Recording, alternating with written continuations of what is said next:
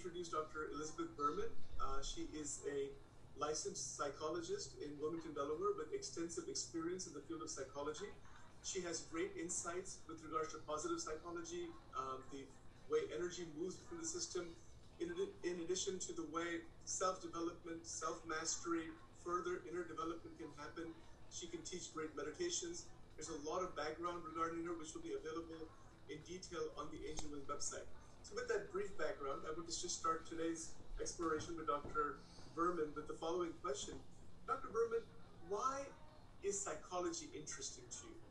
You're a licensed psychologist. You've been in the field for so many years with so much education, so many people you have seen over the years, and you are also a student of the human condition. Why is psychology of interest to you, and what has it given you? Psychology is of interest to me for so many different reasons. And I think over the years, what's happened for me is I've understood my personal meaning for the word psychology has expanded and expanded and expanded to include input from so many different domains with the advent of uh, advances in technology now, what's going on in brain science, what's going on in the imaging world. All of these things are providing wonderful information to help psychology include the whole person. And so, probably a definition of the whole human being is as elusive, elusive in some ways as what is psychology. But to get back to the original question, why am I interested in it? From the time I was a very little girl, I understood I was so interested in people, and like most children, I was a pretty good observer. And I took in so many different ways that people were with themselves and with each other. And as I got older, I understood that psychology supposedly was the field that looked into that to help me understand and integrate what I was observing about the people around me. The fact that uh, my childhood was spent with uh, a mother and a father who provided uh, a beautiful home for for children in many different places because my dad uh, was career military.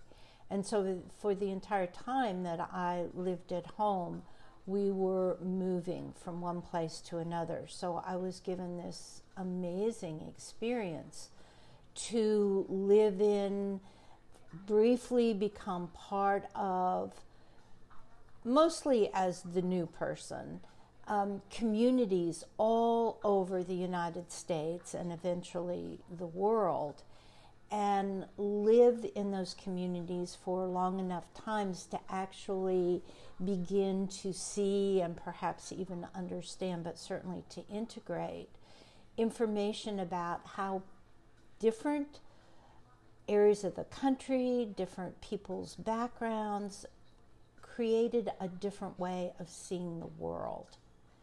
And that's what interested me so much in psychology. Um, so, so, psychology, if you look up a definition of it, a very basic definition, it is a study of the mind and behavior. Uh, you know, just a very simple way of thinking about it. So it's a study of that. How have you been a student of the human mind, human behavior, human condition? How would you present yourself that way? How would you express that? Well, I think in one way I've answered the behavior part that I just was very interested in people and what they said and what they did and how they said and did things because of my experience of living in different places, going to different schools. I was able to see that different parts of the country do things in a different way. Uh, something as simple as celebrating the 4th of July celebrated in one way, perhaps in Texas, and another way in Vermont. Um, and the cultural backgrounds of the people within the communities also added their unique flavor and influence. So, this observation I don't know that when I was younger I studied human behavior, but I certainly observed it and tried to integrate it in a way that made sense to me. Um, in terms of the study of the human mind, that's very interesting because over time, over the years I've been in this field, um, the the mind is very elusive in terms of the definition of the mind, and more and more now we're understanding that nervous impulses, neural connections in the brain are a bio- biological view of where thinking is going on, and that the mind is a more abstract understanding of how people put those neural networks into a framework of thinking that makes sense to them. So that's fascinating. And I think for me, one of the greatest gifts in the more recent years within the field of psychology is the discovery through technology and imaging and, and the research into the brain that this term we call neural plasticity, which is loosely defined as the ability to reprogram your own brain, the ability to use your behavior in a conscious way, use your thinking processes in a, with a level of awareness that you make conscious choices to behave in different ways, and that that in fact creates new neural networks in your brain and, in fact, gives you a different way of being in the world. I see, I see. So that's a wonderful overview. Do you feel uh, that humanity is very much common or quite similar, that each human being is quite similar or maybe even identical at the very core? And then as we go externally with regards to the different cultures, different traditions, different mindsets, there's so much diversity.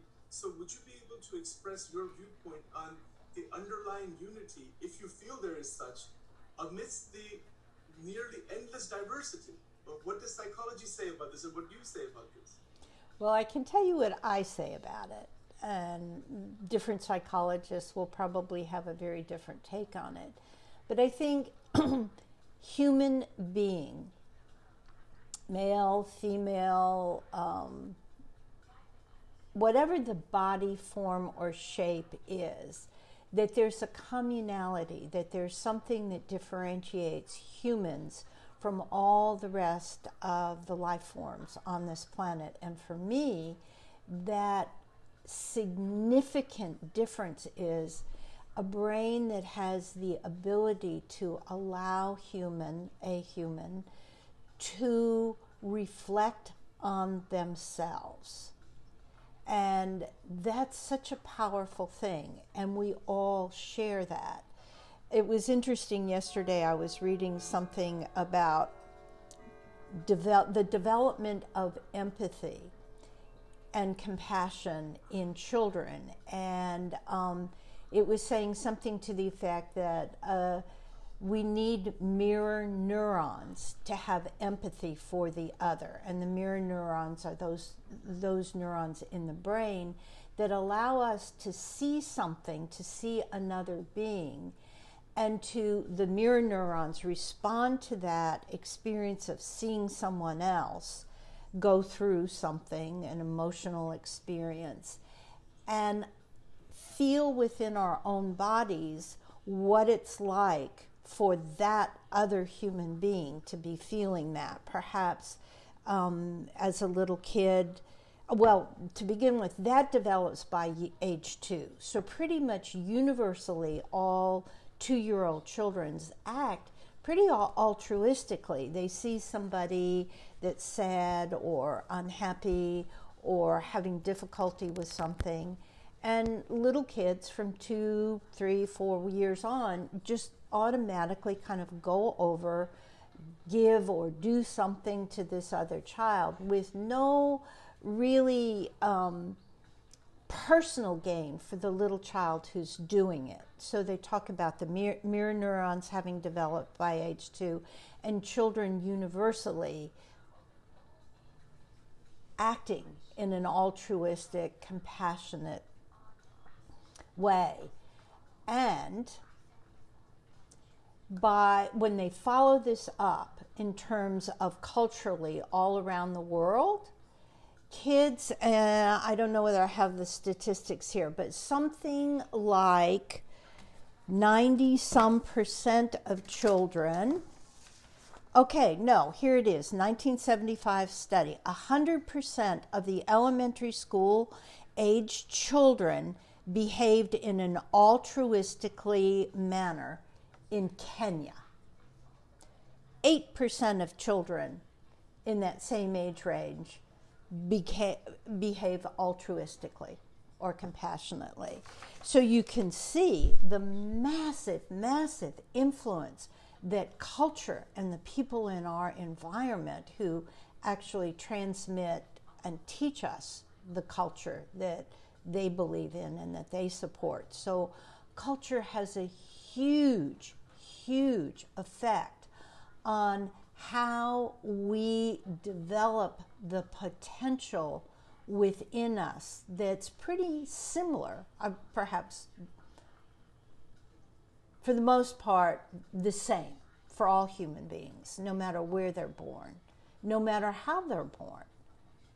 In terms of, is there something wrong with them physically? Is there, are there some challenges, you know, from birth on? But that we can move from compassion, from caring, from altruistic, which seems to be uh, programmed on a genetic level because it's showing up at two years of age, similarly in all children all around the globe. And then we take a study look like this study done done in 1975 comparing the uh, six different cultures around the world and I just gave you the example of the two extremes. In Kenya, 100% of the kids in elementary school were behaving in an altruistic, compassionate way. 8% of the children sampled in the United States were behaving that way. I see. So that's a very nice exposition. Yeah, uh, in hearing you talk about culture, different traditions, it seems like that humanity has been going through thousands of years of development of maybe what, what could be called the human mind as one mind that has many different aspects. Could you say something about this? I know that others have talked about similar ideas. What, are, what is your perspective on that? So clarify for me what the question is. Just say, repeat the question for me. So o- over thousands of years, different traditions, different viewpoints, different cultures, different languages, different beliefs have come into the human framework, uh, uh, or, or they have been developed by human beings. Would you say that such a development is happening in a very universal manner that, that there is the development of the mind itself, that the human mind is developed or conditioned. Certainly, there's a conditioning process, but there's a development also. Uh, and you can look at that in terms of language development, religious development, uh, different cultural norms and traditions, mora- morality development all of that. So the, the broader question is about the development of a of a um, human mind that is that is all interconnected mind. Is there like an interconnected mind that, that we're all part of? My studies and my experience with this enormous and beautiful question. It's an alluring question. It draws us in and asks us to think about ways that perhaps aren't um, asked of us so often. And this sense of oneness, connectedness, um, the terms that we've heard perhaps out of philosophy, perhaps out of spiritual traditions, are becoming more and more in what we call the West operationalized. And a kind of a loose definition of that is defined by certain different kinds of behaviors, which then can be measured under quote unquote scientific conditions and therefore either um, validated in some way or in science you never prove anything. You only have a preponderance of disproving instances in your research and then you can build a theory around that. However this notion of how are we connected not despite but th- even through and with our differences. So some people are multilingual, some people are bilingual, different languages. I, I mean, we call, we have snow in the English language. I've been told that people who live in um, Alaska have something like 93 different definitions, or not definitions, words for snow because of their relationship to snow.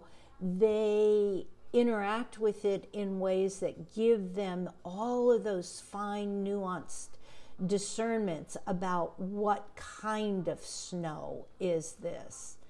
So, this ability to be connected to what we might call a universal mind, perhaps that's what consciousness is. Certainly, people like Freud tried to delineate what we're aware of is not the totality of our consciousness. That requires more and more training of the mind, discipline of the mind, so you can be aware of this stream of subconscious, unconscious chatter that's going on in the background. Um, Jung talked about the universal unconscious, the collective unconscious, in which all human beings at a certain time and a certain place in, in history on earth would share this collective consciousness, did a great deal of work on something he called archetypes, which were s- symbols or images that they found to be universal and showing up in every culture, despite the time, the writings, or the recording of those particular archetypes occurred despite the language, despite the place. So, yes, and this is all rich, rich fodder perhaps for the inquisitive mind who wants to learn more about this and perhaps then makes the decision that, wow, my mind has so much more capability than I was aware of, and how do I use, do I one do I want to use those additional capabilities? How do I develop them? What what kinds of training can I give my own mind to be able to think more clearly, more accurately, to be able to access memory and information and begin to integrate it so that my knowledge base, the knowledge base that's accessible to me, is continually building until our last breath. We can be creating new neural networks in our brain that gives us more and more access to the full brain that we have, to the full potential in our brain. I see. So that's a, a wonderful explanation. Would you say that the concept of self mastery, this is one of the Angel Wings key ideas to promote this, is what you're talking about with regards to the possibility of the brain awakening completely or the brain's capacity to reach its full potential. Uh, now, I asked this question in relation to the previous question about the way humanity has been developing over so many years. In so many ways, we can say there's a lot of constructive development and there's destructive development. We've also been the cause of our own destruction in so many ways, and we've also been the cause of our own upliftment in so many ways. What is your perspective on this destructive ability, constructive ability, and then how does that relate to the development of the of the synapses within the brain? So it's kind of an integrated question there. Well, one of the ways that I look at this is what I read, the information I've been given that I accept as factual, um, are integrated into an understanding that the human being, the species of humanity, has evolved in many different ways. And there are many, many different um, sources over the history of mankind that have pointed to a development of consciousness. And there are many people now who are saying that that's where the human species is, that we don't at this point need to really focus on physicality, but to be able to use all of the brain power that we have in such a way that our consciousness evolves, our awakened awareness of what's going on and what it means. And I think that part of that awakened awareness is this growing body of information, should we choose to pay attention to it, that pretty much everything's connected.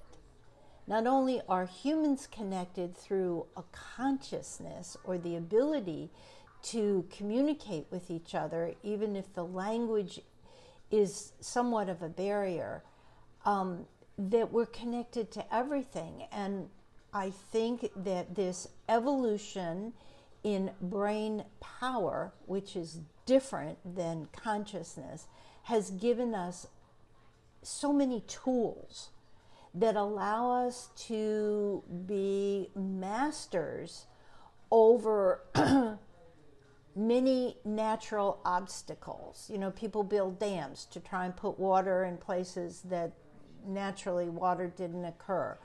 We've um, stripped mine, at least in the United States, many areas of this country.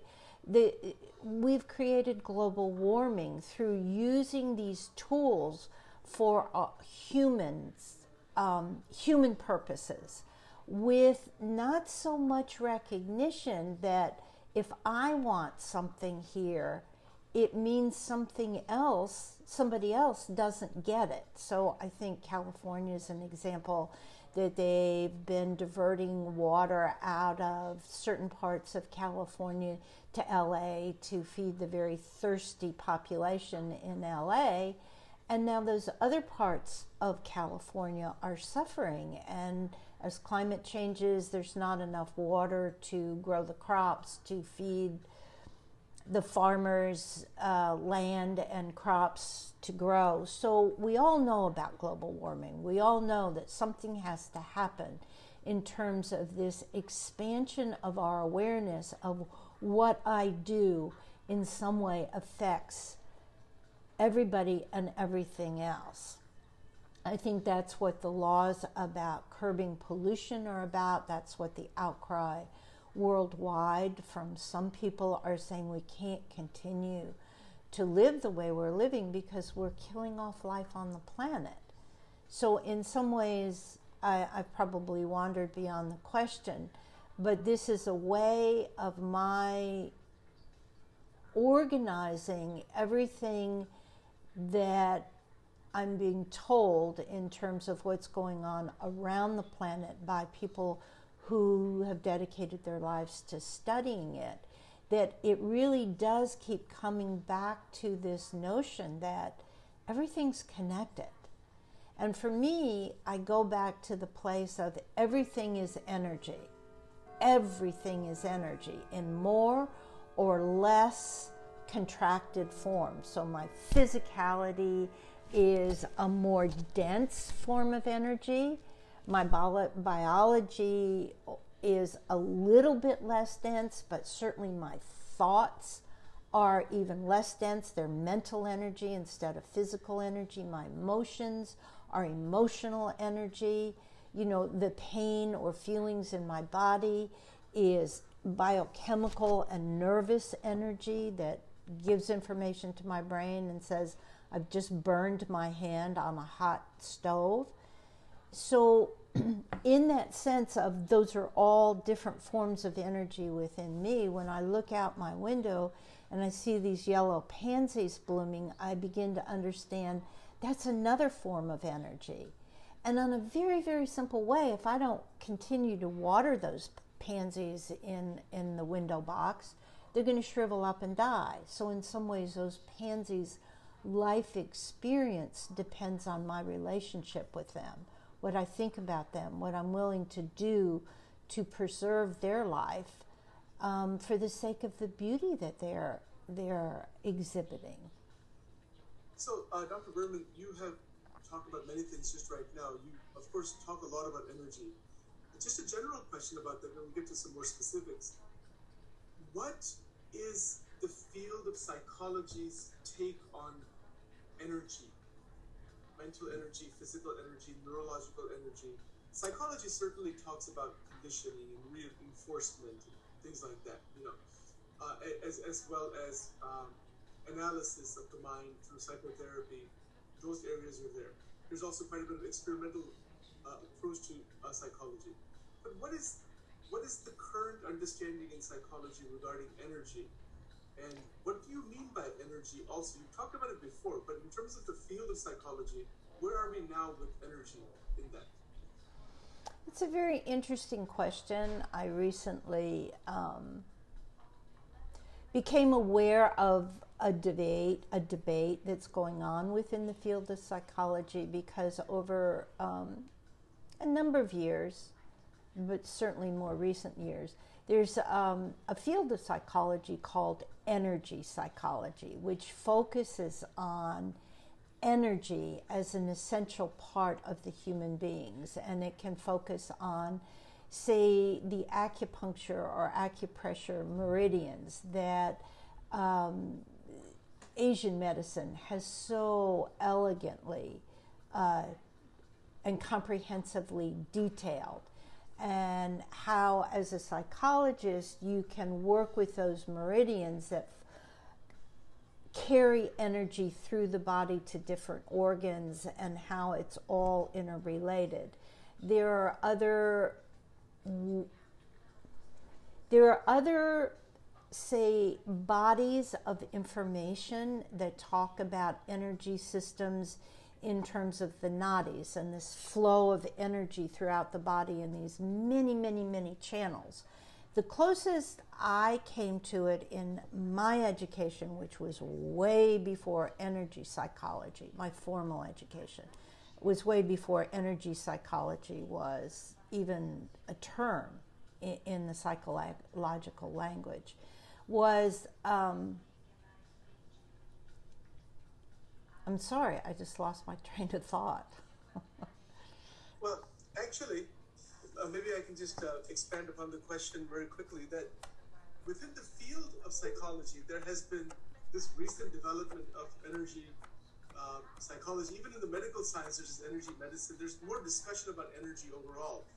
Is energy, I'll put the question this way Is energy neutral? Is it just raw that takes on Okay. Then, then how does that relate to what psychologists are saying about that? Okay, thank you for helping me get back on track. Um, is energy neutral? Is is energy raw? Right. So this is a metaphysical question. It's a philosophical question. It's a psychological question. It's a scientific question. It's all all different domains of study have their own language. And the language is reflected in the paradigms with which they choose to study energy. So for me, when I use the term energy, I use it as the something had to start somewhere, right? So energy is the most basic form of existence. I don't know how to get it any more specific than that. And as such, pure energy is neutral, and, and perhaps all forms of energy are neutral. So instead of labeling good and bad, which changes from culture to culture, time to time, person to person. You know, there's an old saying somebody's terrorist is somebody else's freedom fighter. Um, and that's kind of jolting to try and really understand what that means. That this different perspective can look at the same outward expression of energy, i.e., somebody's behavior, and have such totally differing views of it. So instead of the more um, value laden adjectives or descriptors of energy, it's always been helpful to me to understand that energy, as the most basic form of existence, although energy can be formless in its pure, pure state, as it manifests in either behavior, in thought, in, in physical form, it's either more contracted or uh, a continuum to more expansive. So, say, let's just take an emotion. We can say a contracted emotion would be fear or anger and you can you know when you think of anger you can almost feel your body kind of tighten up a little bit when you think about being angry or if you think about being fearful to the other end of the energy continuum being expansive in the way that a young child is so delighted by a beloved grandmother walking through the front door that they haven't seen for a while. Or you see in the exuberance of a puppy going outside and running around for the sheer joy of running. So, to begin to look at energy in less judgmental terms helps us to begin to work with energy in a way to see what is this particular energy experience communicating to me without the blocks of morality and, and, and, and judgment, which changes from time to time, culture to culture. So that's very interesting. You, mentioned time and again about energy contraction, energy expansion, and you also just mentioned about internal blocks. Um, when energy contracts, what are some of the causes of this contraction? what are some of the causes of expansion? Maybe we can try to understand the expansion and contraction process by looking at the causes of it. And then if you can give some examples of what that might look like. Well, first of all, I want to talk a, a little bit about the processes, perhaps is the best way to say it. So let's just think in, in very um, personal terms if I think about something, oh, we, I'm just going to call it a trigger. Something happens. Somebody says something to me. And I all of a sudden feel negative. I feel judged. I feel all kinds of things that are contracted experiences. Uh, an example would be the dog's harness, um, which is very important for walking the dog safely. Just disappeared, right? I was the last one with the dog and the harness, and I dragged him upstairs. I didn't drag him, carried him upstairs to give him a bath because he was totally muddy because we were out in the rain and mud everything else is still we can find everything else we have no idea where the harness went so somebody said wow i guess that was not very responsible of you and instead of just thinking about what that remark had to me i felt myself well i was aware of my body getting a little bit tighter my um, i remember the expression on my face when i looked up and said well i don't think i was irresponsible. I think I was very responsible doing other things. And I could just feel all of that tension in my body. So the trigger from the outside world triggered a thought process and then a behavior process of the words that I said about it. Now, in a moment, I a moment later I could feel that I don't want to feel this way. I, you know, I personally don't care what that person thinks, whether I'm responsible or not responsible. I know how I feel about the event, which is I have no idea where this thing is, and I have no idea how it disappeared. But I don't feel guilty about it. And in being able then to just recognize, wow, I'm feeling defensive, wow, I'm feeling like I want to push back against this person in some way. And I realized, who cares? And then I consciously took a breath, slowed my breath down, and literally experienced my body start to relax as my breath sl- my breath automatically slowed as I became aware of it and focused on it. It flipped me out of the sympathetic nervous system mode into the parasympathetic mode, and my body literally, the biochemistry of my body changed.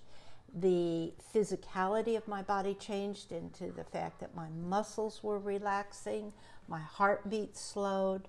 So, there are many ways that we can become aware of what's going on in this being that we call us, that includes, yes, our physical body, but also our mental body or activity, our emotional energies or feelings or experiences. As we become aware of them, we have an ability to choose what we're going to do next with that experience.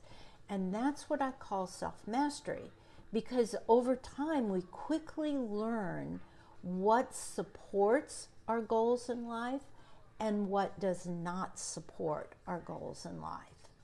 And a, definition of self mastery is to be able to be conscious enough and have enough mental discipline or discipline in our mind that instead of just responding to anything that the mind randomly throws out, because that's what the mind does, it thinks, and or we can be able to be aware and make a choice. Does this serve what I want to accomplish today? No. Okay, where am I going to put my attention? So, this ability to focus our attention in ways that will initiate responses in our body that help us create the world we want to live in instead of us being victims of all of this random mental energy that's going on on a subliminal level. I see. So, yes, as you're talking about self mastery, it seems that there is also great importance placed in balance, the need for balance. Uh, even Piaget used the uh, term equilibration, uh, which is the process by which an individual uses assimilation and accommodation to restore or maintain psychological equilibrium, you know, uh, which is a cognitive state devoid of conflicting schemas. So that's more technical definition there. But in a more general sense, there is this need for balance, for equilibrium. Uh, and we want that. Most of humanity would want to be balanced. I think if we were to ask the average person, do you want to be balanced in life? They will say yes. We want to be balanced. What is your perspective on the need for balance? And how does that relate to what you were just talking about, about expansion and contraction and self mastery? You know, that if I want to get balanced, how is self mastery and energy? How are they connected to this concept of being balanced? Well, I would say um, balance is a good word. I prefer equilibrium or equanimity because balance occurs in so many different domains, and perhaps true balance or, or perhaps true equanimity, equ- excuse me, equanimity.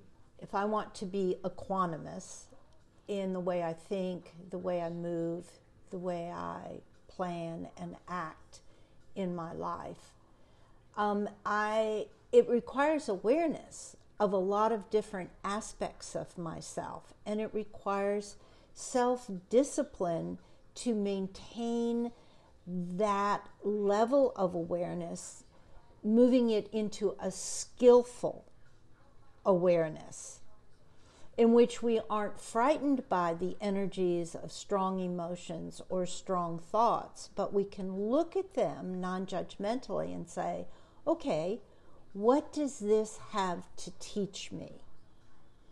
And I would say that biologically, even, I, I would say that the need for equilibrium is, is down into our cells. It's probably into the subatomic particles, but I, I just don't have the language or the background to talk about it on that level. But think about breath. We, this human form, is not going to be animated with the life force once my breath or my ability to breathe leaves this, this body. And you think about that as we breathe in, this natural, we don't have to think about breathing, but as we breathe in, you can feel this physical expansion in the body as the diaphragm drops, as the lungs expand, the ribs open up. There's this huge expansion. And the oxygen carried in that blood then, or, or in that breath, fills our bloodstream to expand the life force, to feed the life force in each of the cells of our body. And then as we exhale, again, naturally, we don't have to think about, oh, now I need to exhale. You see this level of contraction. The body moves back to a more contracted state. And that's immediately followed. The body draws this breath in so it can expand again and then it releases the breath and it contracts down again. So, this in and out, this expansion and contraction is it's it's essential. Um, I don't have a you know a plant science background where I could take, but I'm wondering if maybe photosynthesis is an example of what happens as a plant takes in sunlight and somehow or another transforms it into chlorophyll and the leaves turn green and grow and um, in many cases feed us as salad or whatever whatever else whether it's an edible thing or not so this notion of expansion and contraction in a balanced way i think is programmed into our very physicality it's certainly a natural response that we have in terms of breath that um, we don't even have to think about. So it's there for me as a way to understand yes, seeking balance is actually vital, a vital component of vibrant health. And when I talk about self mastery and mastery in the world, what I'm talking about is not just surviving, it's actually thriving. So that means a healthy mind, a healthy body, um, always growing, always expanding. It seems to me that that's what nature tells us. The life force wants to expand, expand, expand, and that can be in terms of my awareness, in terms of the information I have, in terms of the experiences I have. That life itself, in some way, is this process of expansion. And then there's this I don't know whether uh, contraction, but maybe it's maybe uh, another way of saying that is consolidation, consolidation of the energy, the um, information, right? That then with the in breath again, is expanded even more. Okay, so just to follow up on that, uh, thank you for that very nice explanation. When we use the word equilibrium, equilibrium is generally defined as a state of physical or mental balance or stability. So it's, a state that one can be in. It is a balanced state physical or mental balance or stability? With regards to things like posture, physiological process, psychological adjustment, all of that is involved in the balancing process. Could you elaborate on the possibility of remaining in a steady state of balance? What does that mean? Is there even such a possibility? Well, this is a personal understanding of the word state, right? That that for me it can if I'm mentally lazy, it can mean a static state of happiness, of equilibrium, of whatever we want to call about it. But equilibrium in the way I understand it and I'm using it is there's this just the breath is such a classic example there's this constant flow of in and out and in and out. And sometimes, perhaps, if there's more physical exertion um, happening, I'm running up a hill, my body grasps big, big, big gulps of air to oxygenate my muscles so I can keep going, and then naturally pushes it out, pulling it back in in big gulps. So and then perhaps at the top of the hill, there's this calming down, and the breath then moves in a way to try and balance the oxygenation in my blood and all my organs and glands in a way that's different, slower perhaps, and that's going to affect everything else in my body. So, this equilibrium is the understanding that all of me is connected to all the other parts of me. Not only are my cells all connected in, in what we could anthropomorphically say is a consciousness of each other, a consciousness of the life force and wanting to extend it. Even though cells die off, they give birth to the new cell and transfer the energy that they've gained during their lifetime to the new cell. So there's this continu- continually continuous support of the body function.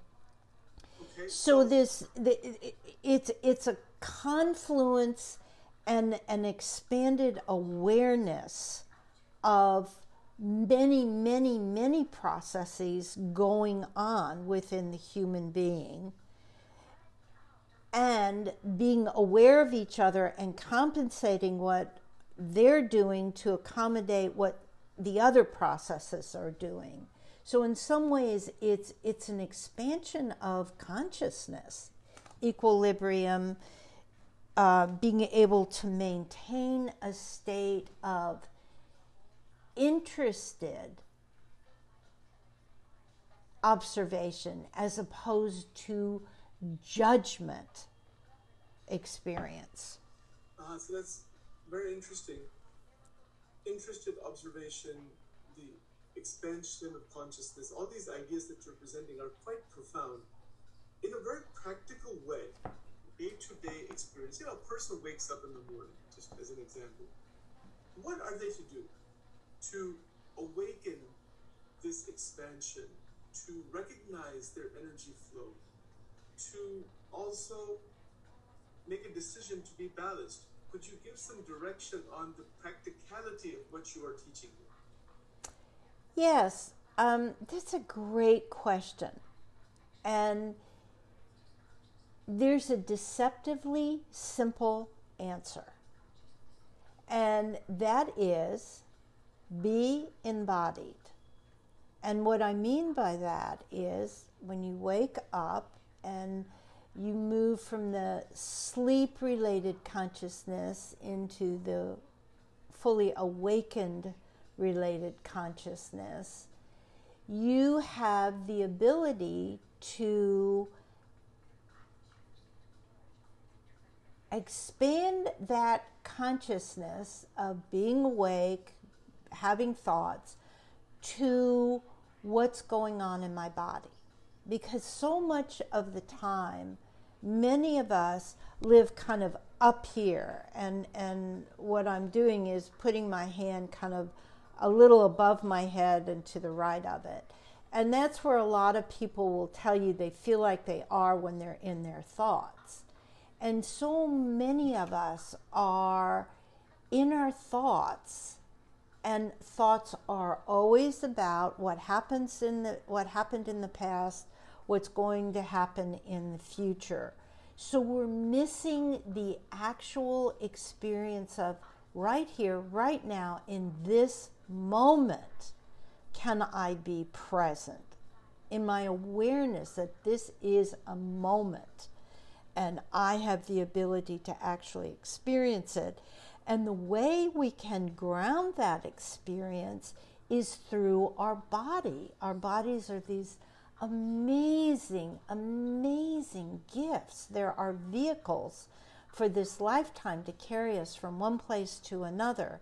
And to be able to use the mind, the awareness, to actually be present in the body grounds us in the actual moment so that we are present to what's actually happening in the moment.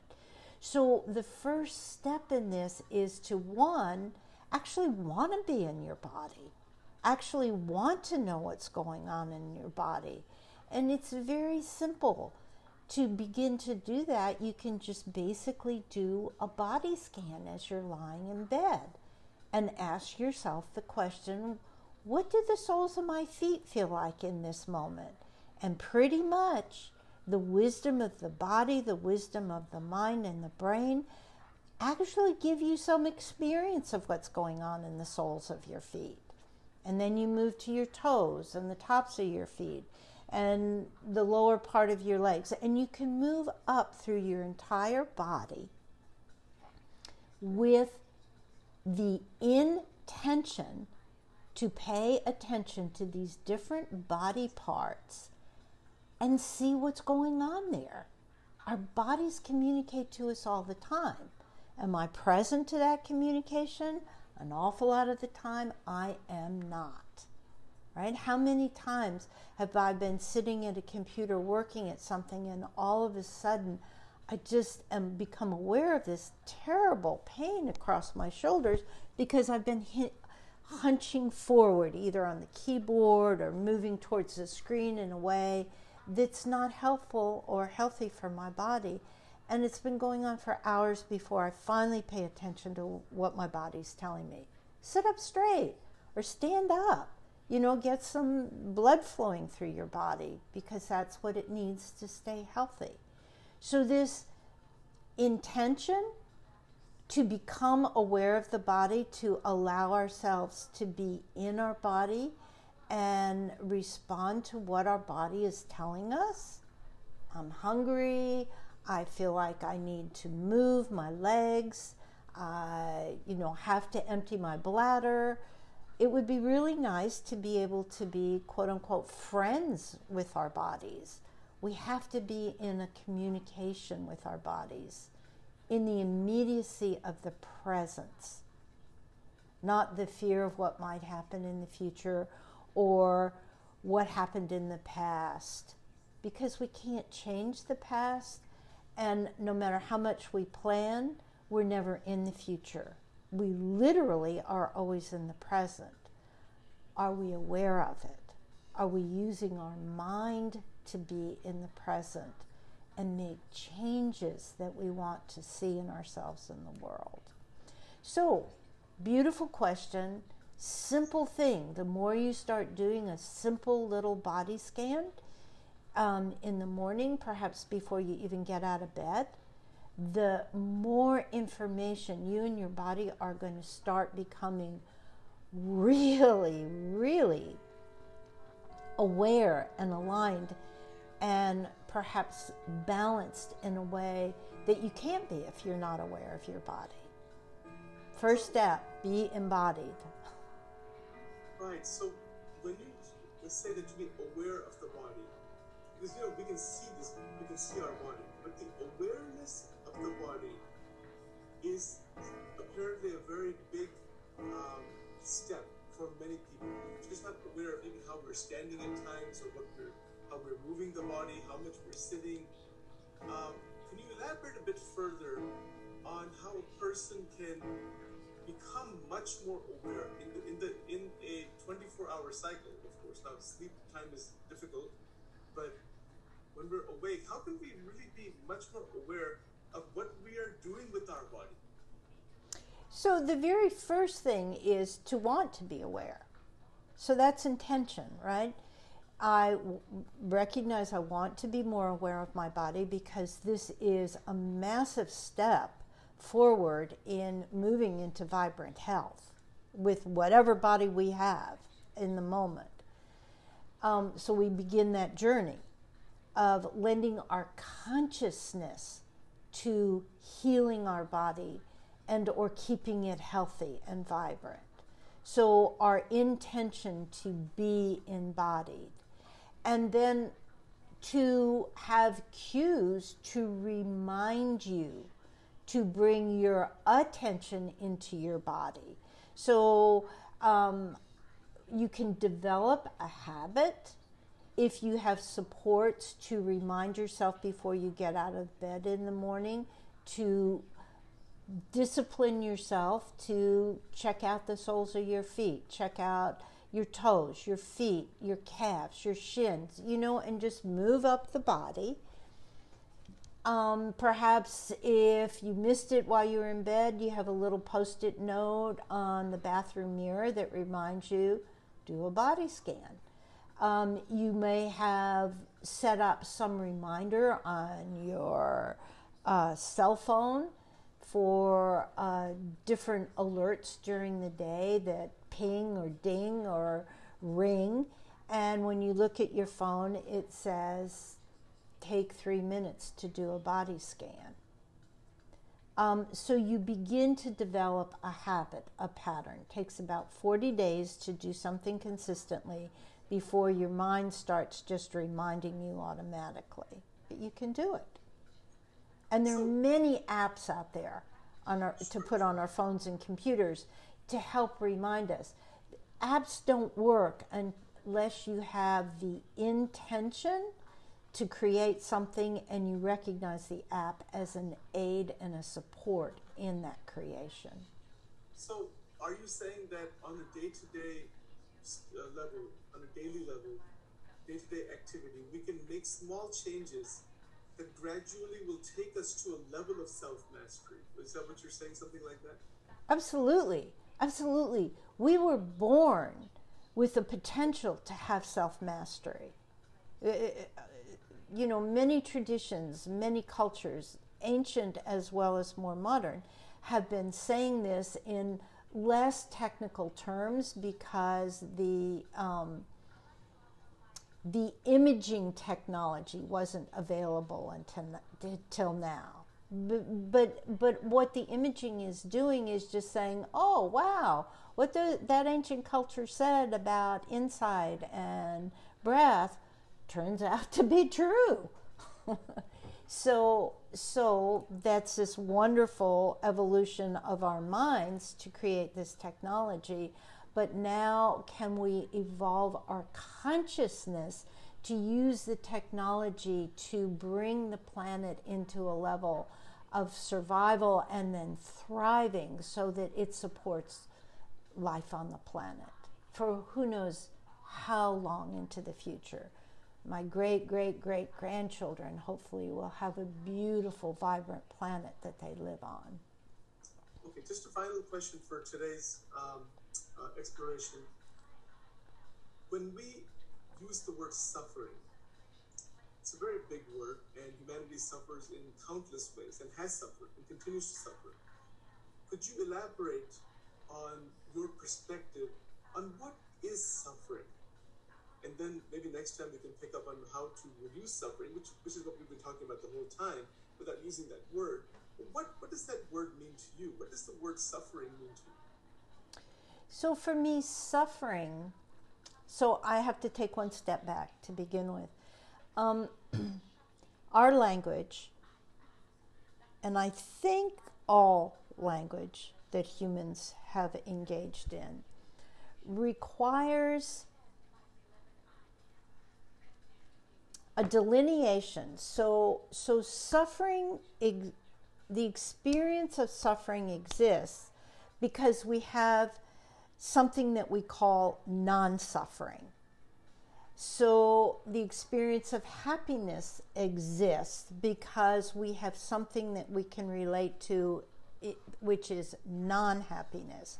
So, what we're doing here, what I'm doing here, is talking within the duality of our language, right? So, somebody's definition of suffering earlier, I said something about, you know, one person's terrorist is another person's freedom fighter. So, perhaps one person's experience of suffering is another person's experience of liberation from something. So I experience suffering in myself, I experience what I view as suffering in others as experiencing contraction, contraction in the physical form, contraction in the thought forms and contracted energies in, in the thought forms, contracted energies in the body, contracted energies in the emotions. And that contraction is labeled as suffering. It hurts. I, I it, it's hard now to, to go further without un, just understanding that instead of a word that has negative values, at least to me, which suffering does. If I can use severe contraction, it helps me to be able to understand that that severe contraction exists in a level of duality only because there's a level of expansion that we say is the opposite of that. Hopefully that's helpful. Okay. Dr. Elizabeth Berman, thank you very much for today's exploratory recordings. Uh, and uh, Angel Wing thanks you for your continued wisdom. And we will end this recording here. Okay.